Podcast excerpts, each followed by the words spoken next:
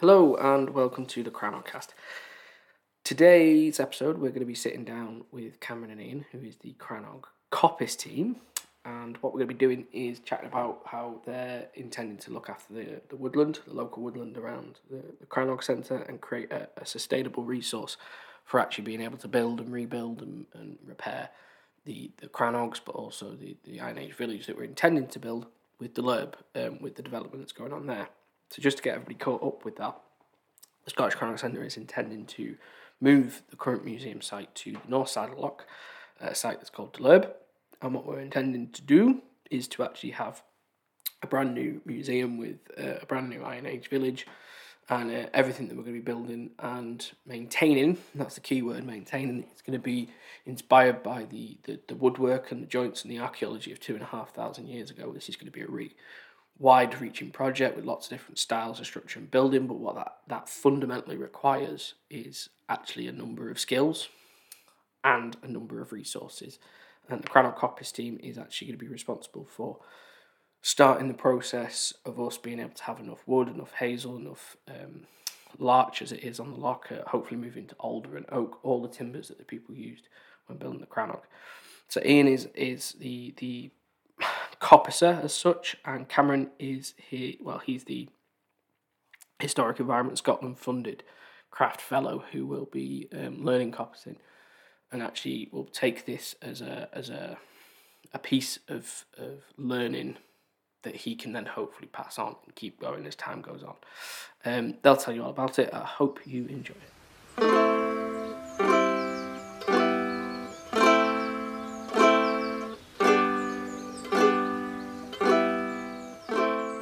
Wonderful. So we're sat here with Cameron and Iain. Mm-hmm. I've purposely pointed at them the wrong way around mm-hmm. just to set noticed, just to set yeah. my knowledge. No, we're sat here with Cameron and Iain, and they are the official Crannog coppicing team, I suppose. Yeah. Um, yeah. So if you guys just want to introduce yourselves, if you want. Well, my name's Iain. Uh, I've come in this year uh, initially to look at restoring some of the coppice sites that they have round about the, Cor- the Crannog and establishing new and extended coppice sites. Now, coppicing is a sustainable way of managing woodlands, which not only is good for the trees that you're coppicing, we basically take a species and cut it down to the ground and it regenerates sort of tenfold as it was the more that we coppice, the longer the life of the tree. Kind of explain the, the sustain, sustainability part of it. So within the Iron Age within the Iron Age village, the majority of the in fact all the wood really that's going to be used in an Iron Age village would have came from sustainably managed woodlands. They were pretty ahead of themselves that way. I suppose we went backwards in looking at big money, but uh, it is our the best way to keep supplying wood. Now, from the coppice, there's brings in a lot of stuff. It would include material for charcoal, building material, hurdles, fences, and then everyday utilities mugs, cups, bowls, spoons, utensils. So I've been asked to come in. I'm a trained coppicer and green woodworker, and Cameron, that's with us, is the apprentice. Yeah, yeah. He, Cameron is funded by Historic Environment Scotland through a craft fellowship, and over the next year, uh, is working with me and learning about coppicing yeah. and the different crafts that come out of that. There is a wide range, I think predominantly the coppice and supplying the wood, but from that, depending on, I mean, Cameron yourself, what avenue wants to get down, mm-hmm. it could be from big construction to simply sitting carving spoons. Uh, at the moment, we've sort of started off looking at some of the coppice sites that we have. We've been, we don't have things in rotation, but we're looking at putting them in rotation. and we're working. So what does what does rotation mean? Iain? The rotation For for an ignorant Yeah, yeah. Well, like the myself. rotation. So I'll I'll speak about hazel. Most people know about hazel. Hazel coppice is if you have seven acres, you would cut one acre each year, Okay. and traditionally it's about seven year rotation. We are finding further north in Scotland for a while it's probably an eight year rotation.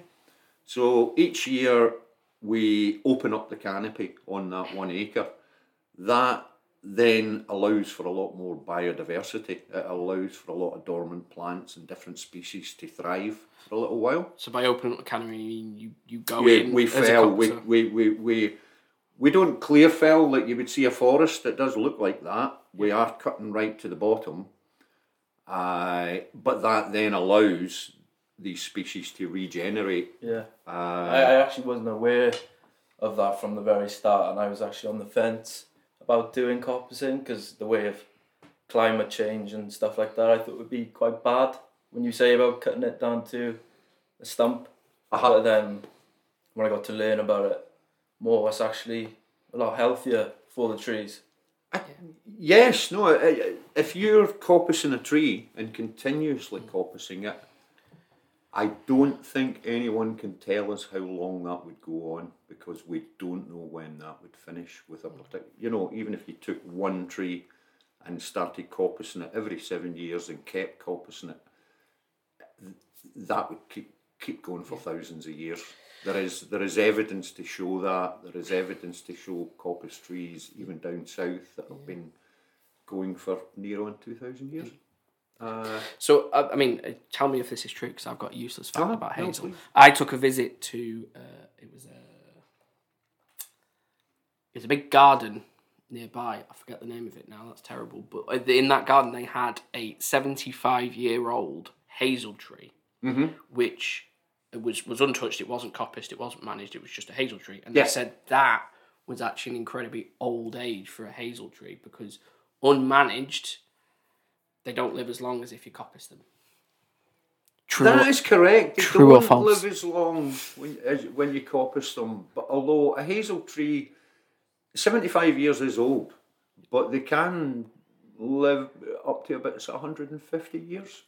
Uh, so anywhere between 70 to 150. And a lot of the older hazel trees, you do see overstood coppice with, within Scotland. But a lot of the older trees you actually see down by rivers and riparian woodlands where no one's been in there coppicing it. They will get to a certain height, it's like a big shrub as opposed to a massive tree, and eventually they will start to fall over. They do have newer shoots coming through, Yeah. but they tend to kind of regenerate and then sort of move from there. But with the coppicing, if you're continually doing that, you are extending the life of that tree. Uh, yes. But it is an easy one to mistake because when you look at the vast majority of Scotland at the moment, when they cut down the, the spruce woodlands, and that is really just clear felling. Uh, I mean, there's a need for it, I suppose. Uh, There's an industry for it. yeah, there is an industry for it, but that's those trees dead. Uh, most of the, the pine and spruces they, they will die. Coppicing is generally most hardwoods can be coppiced. Some coppiced different from others. So if you look at hazel, the, the, the cutting time is between November till the end of March. You can actually keep coppicing hazel right through the summer. Okay. Uh, it, d- you can do that. It's not the most comfortable place to be coppicing in the summer. Uh, I just lost my train of thought there.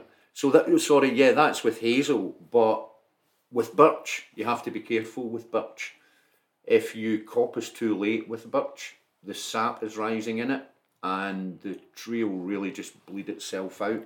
So you can kill a tree by coppicing it if you coppice it at the wrong time, depending on the species. So you've just got you've really if you if you're a, you so it's not just knowing about what to do with the wood, you've, you've got to have the knowledge of, of the seasonality of the, the timber you're working with. Yes, yes, you you do have to be aware of that. You do have to be aware of that. It's brilliant. I think it's it's really interesting just to pull it back to sort of the Crannog archaeology here. Um, we are sat in a museum, and I'm currently looking at the uh, the charcoal uh, that was found on our Crannog site. So I mean that tied in with the fact that we found charcoal. We found in the original excavation of Oakbank Crannog a whole hazel hurdle, so a woven panel as such. Yeah. Um, and then pulling in the fact that when you look at the the what we what we would call as archaeologists the the the faunal evidence, so the coring and stuff to tell us what plant species are around. It's it's seemingly very mixed deciduous woodland mm-hmm. that's surrounding these Crannog sites all along the lock side. I think just the presence of the hurdle on its own shows that they, they had knowledge of, of making hazel hurdles. And if you've mm-hmm. got knowledge of making hazel hurdles, we, we can safely say you're going to have knowledge of how to coppice the wood.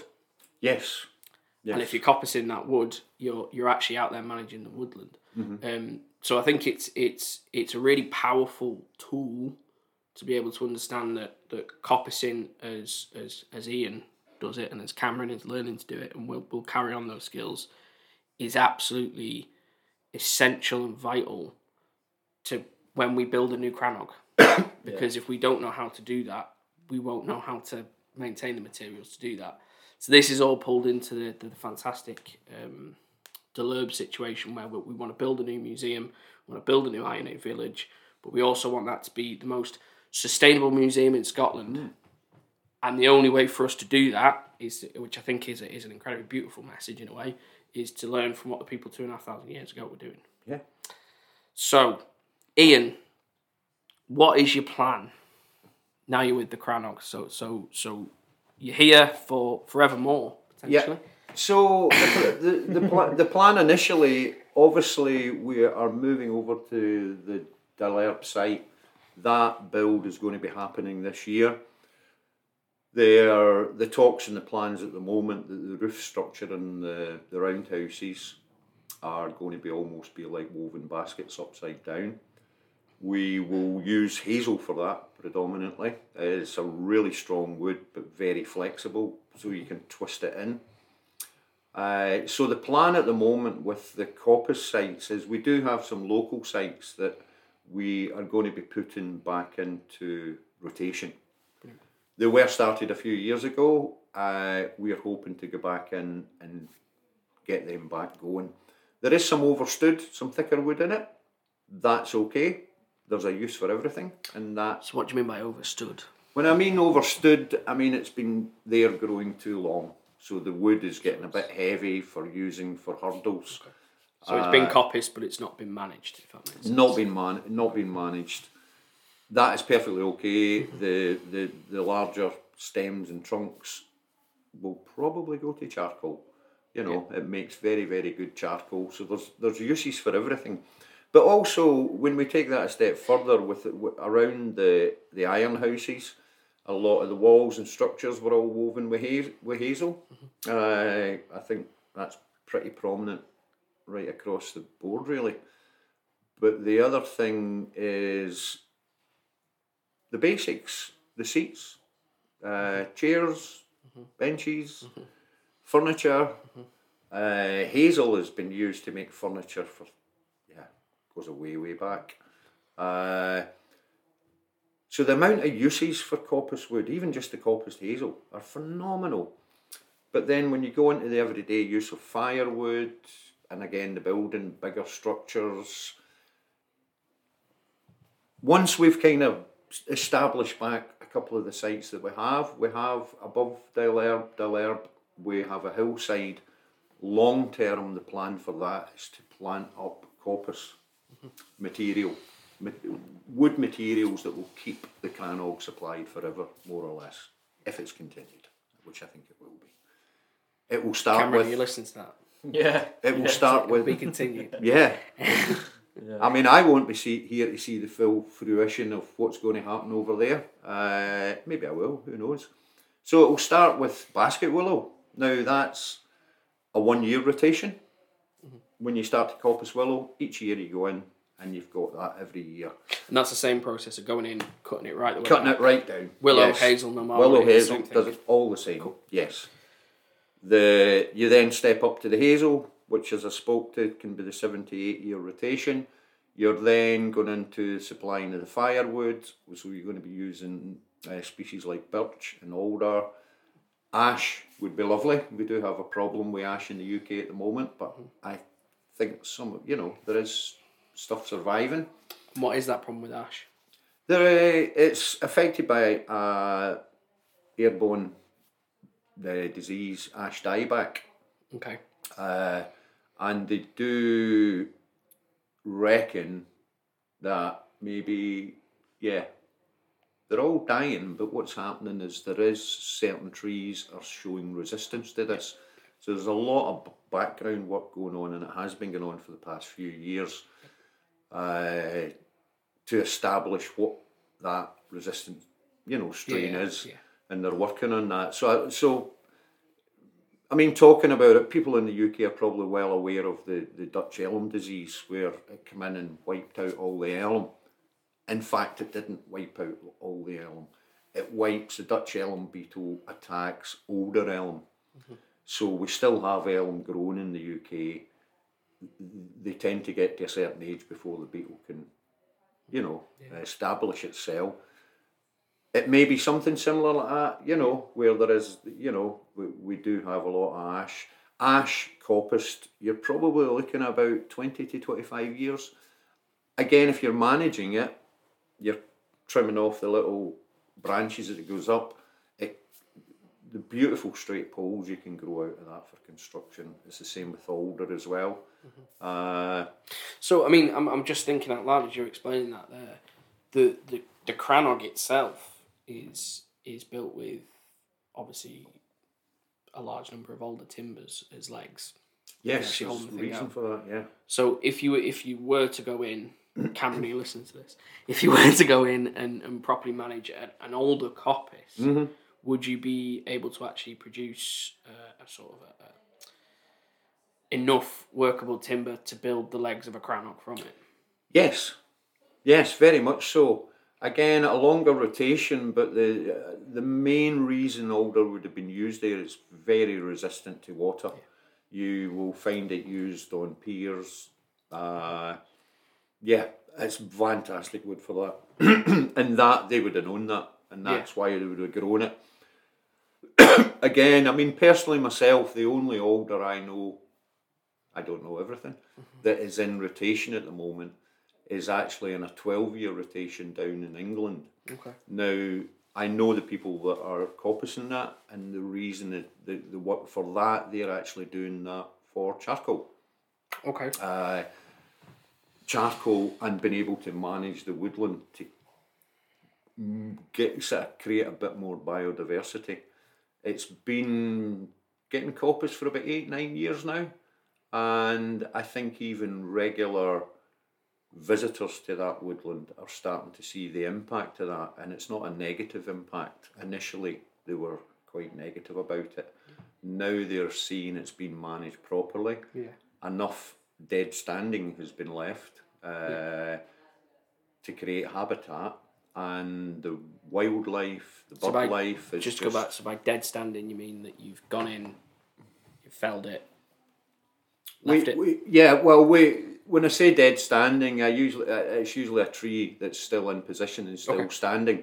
What you can do to actually to uh, kill the tree uh, is to ring bark it. Most of the nutrients come in round the sort of cambium, cambium layer, which is on the outside of, of the tree, and if you can stop that supply, then you you you know the tree will die. And it's selecting certain trees that aren't too healthy to you know it then creates a habitat for insects. Uh, within a very healthy woodland, you're looking at to have an, you're looking at thirty percent of that the wood in a woodland to be dead. All right. Okay. Uh, it does seem it seems like a massive amount, uh, but that then helps to create the biodiversity with the insects, and then you get more birds, and it's just it's the difference is phenomenal when you see it. going back to that woodland, I've seen some of the, I, and I spoke to people when I was down there, and they were, they regularly visit that woodland and walk through it, and they were horrified at first until it was explained to them, and then nine years later, they're like, "This is a different woodland. It's so alive," you know. Uh, yeah, Do you think coppicing will be a more popular job in the future? I think it already is. We're, Yeah. we're all starting to look back now. Uh, I mean, in Scotland, you don't hear a lot about coppicing. Uh, there is now a, a coppice, a Scottish Coppice Association that's been set up. People are starting to identify, and I think what's happened is the smallholders, small landholders, are aware of coppicing and they're actually coppicing for themselves. Uh, Okay. so there is a lot of people coppicing in Scotland Yeah. just we don't know about Yeah, them all, yeah, yeah. you know. Uh, but they're all starting to connect a little bit now, uh, and we're starting to spread that information. The other thing as well, I mean, probably most particularly in Scotland, although in Loch Tay we're okay, we don't have that worry. On the west coast of Scotland, there is a lot of hazel woodlands in particular, which are ancient woodlands. They are they they are home to I think it's something like two and a half thousand species of lichen. Fifteen hundred of those are you will only find there. Uh, they aren't protected at the moment, but there's a big push on to get these woodlands protected. You know, there is enough to be cutting without that. Uh, So yeah, no, there is a quite a lot of that over in Loch Tay. We're we're we're quite lucky. We don't have that. It's not that uh, Atlantic rainforest as such. You know. Uh, yeah, sorry, I'm No, no. It's it's. I'm saying you're, you're wonderfully you're on a tangent. wonderfully interesting is the word I would use.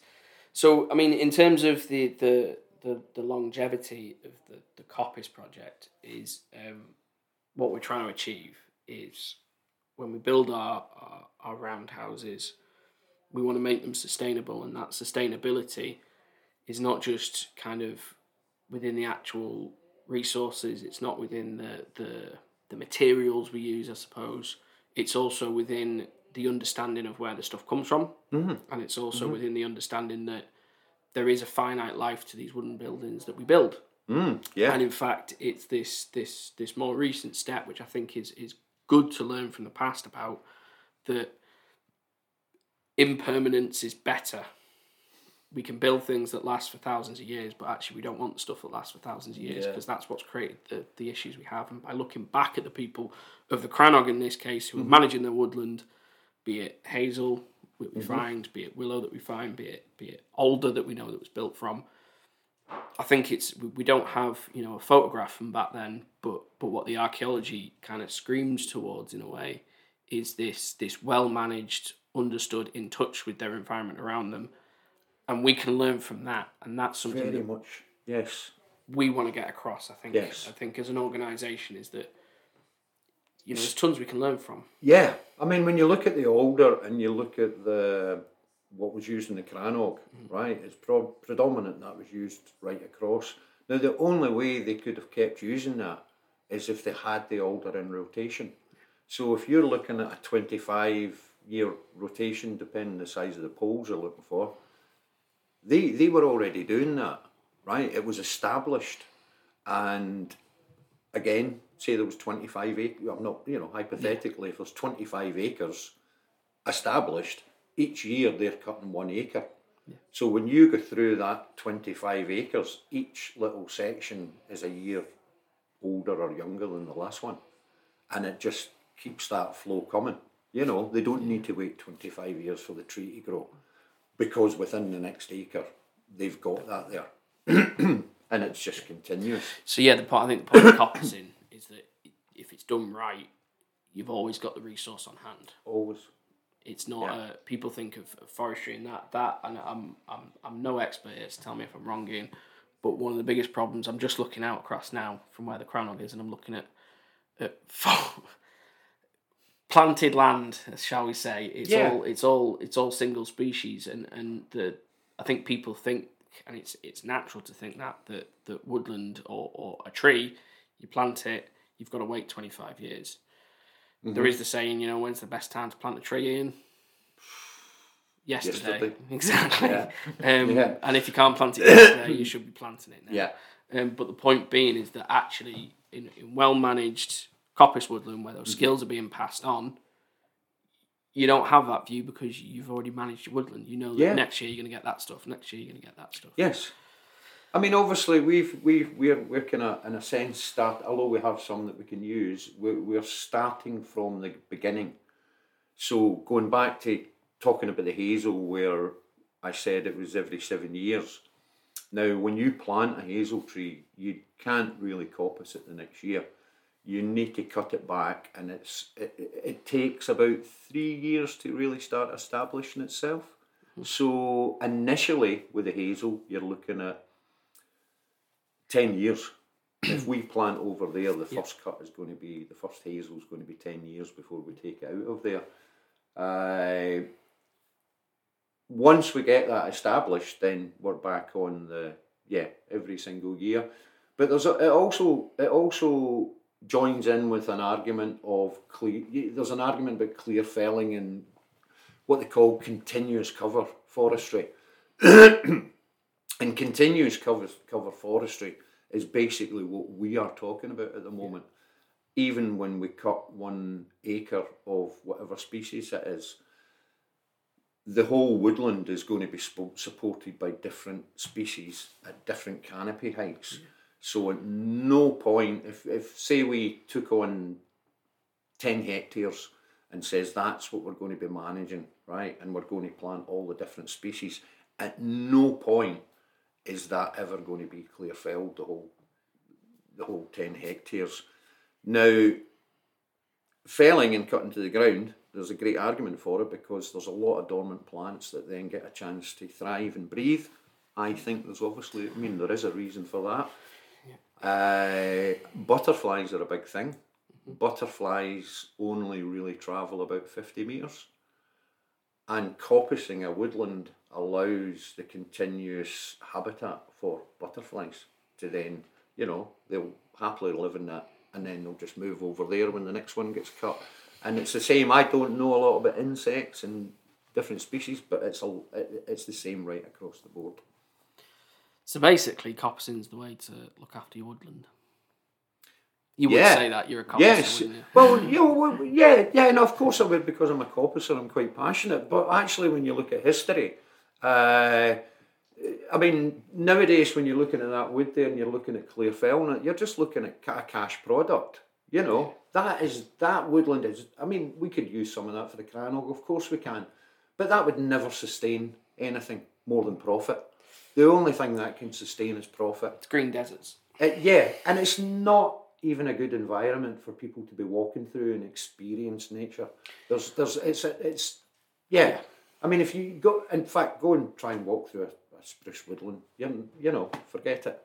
It's it's a it's a sad and, and again it's something that, that we, we do try and get across the message. It's a sad thing that people will look at that woodland and think that it is natural. Of course they do. Of course they do. you- why would you know and, and it's else? so. Why would you know do you know? what I mean? Yeah, you would. Yeah, of course you would. Of course you would.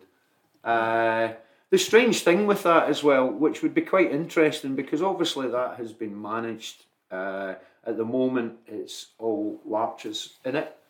Uh, the quite amazing thing is if you clear what what they would normally do for profit is clear fell that, and then they'd probably wait a little bit and then they would replant for the next Yeah. trees that are going to be a big cash crop.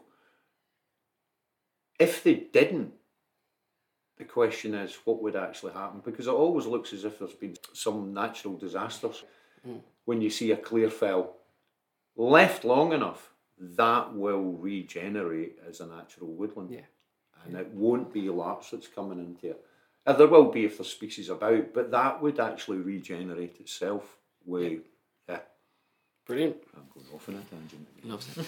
we love Iain. He's brilliant. So Cameron, um, basically you're you're with us uh, through through HES. You, you're working with us. You're learning about this. Um, Yeah. The end for you. How how much you want to see see it see this through as it is because it's it's a big project. How old are you, Cameron? 19, nearly 19. 20, yeah. Nearly 20. Yeah. It's a bit um, But like Iain was saying then for the rotation, um, every sort of seven years for Hazel, which is Mhm. what we're going to be mainly working with for the products for the new site over at Dalerb. So yeah, I'm here for the future really. brilliant. Good. Good stuff.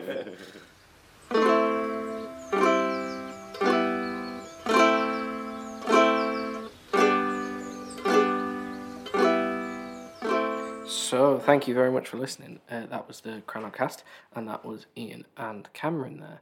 Um, cracking set, set, I have to say, and, and a good laugh, as you can probably gather. But Iain's done a fantastic job in, in, in training Cameron as the weeks have gone on, and, and I think um, we've got a really cracking team there that's going to do exactly what it says on the tin. Um, the next episode, we, we've got a couple of different things planned and lined up. Um, I know Graham's going to be hopefully telling us another story, so we'll have another episode around traditional storytelling. Um, and there's also going to be a chat with Jason soon as well. Um, and Jason is our textile interpreter here at the Crannog Centre, and he's an experimental archaeologist as well. And some really interesting work that's been done. Um, but thank you, everyone, very much for listening.